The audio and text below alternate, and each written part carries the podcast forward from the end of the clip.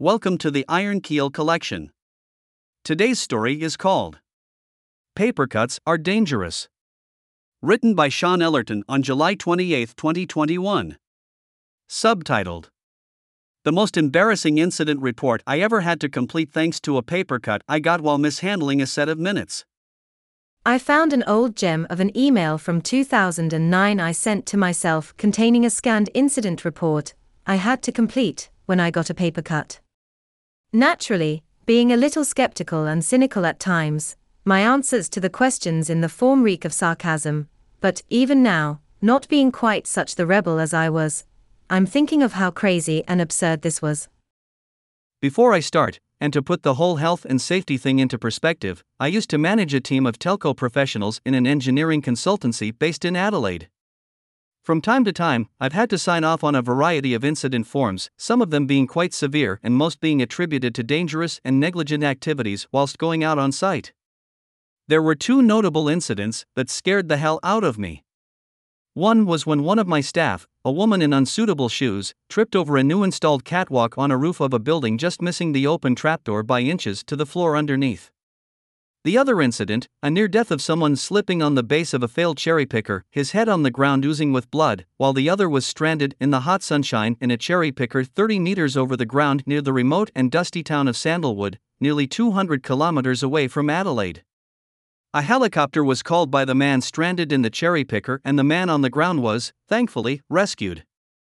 However, on one occasion whilst in the office, I had to fill in what could only perceive to be the most embarrassing of incident forms back in February 2019.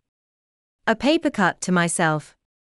At my desk, whilst shuffling various bits of paper around, I caught the top of my fingers with the edge of one, and of course, for anyone who's had a paper cut, they certainly do get your attention.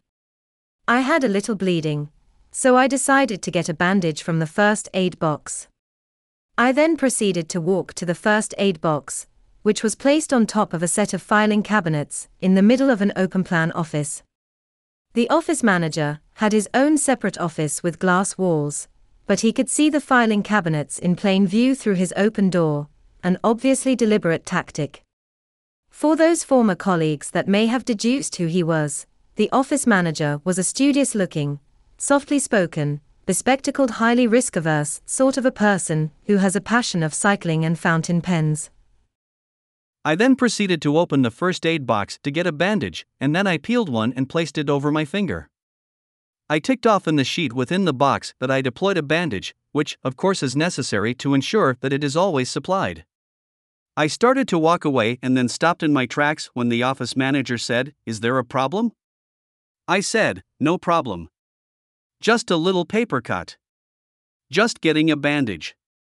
Don't worry, I've ticked it off in the supply sheet. He said, Ah.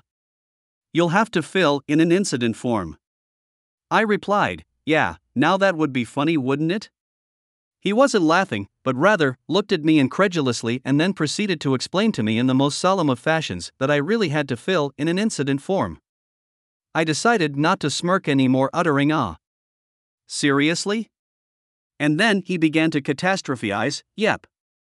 That paper cut could develop into a nasty fester from potential germs and bacteria that could be present in the paper, and should you have to be sent to the doctor, we would need a documentation trail of what happened. There have been cases of fingers being amputated from paper cuts, you know. Please understand that this seemingly hyperbolic statement may not be strictly verbatim, but it is very close to what I remembered all that time ago. Now, to make this funnier, what I didn't notice at first was that the first aid kit in front of me on top of the filing cabinets was fixed to the top of it so it couldn't get moved. I can't remember if it was screwed on or taped, but it definitely did not move when I tried to pick it up. Furthermore, it was in perfect view of the manager to ensure that no one used the first aid kit without drawing in triplicate the necessary health and safety forms to illustrate the incident. Looking at the earnest expression on the manager's face, and then to the lonely grey first aid box held immovable for all to see, I nearly burst out laughing. I composed myself, returned to my desk, and downloaded a blank incident form, which I then proceeded to fill in. It was a two page affair comprising of sections describing the incident, a hazard report, risk matrix, job details, injury classifications, and so on. However, despite the seriousness of the nature, I injected my own brand of sarcasm and humor to a couple of the questions on describing the incident. Here are a couple of the questions and my answers in the section of the form titled, Incident What Happened? What went wrong? Describe the unplanned event. My answer Mishandling a set of minutes. What were the consequences? i.e., what was the extent of the injury or damage? Paper cut to top of middle finger. Where did it happen? Exact site address and location, description, and name of area. At my desk. What is the status of the situation now, including the status of injured people? Finger now not bleeding but gives me one less finger to type with. I completed the risk rating matrix, giving it a minor and unlikely to occur, giving it a low risk level.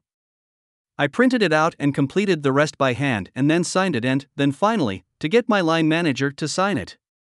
I scanned it, sent the electronic copy into the file storage area where incident forms go to be forgotten, and then to print out a hard copy and place a copy in a tray conveniently located next to the first aid kit on top of the filing cabinet.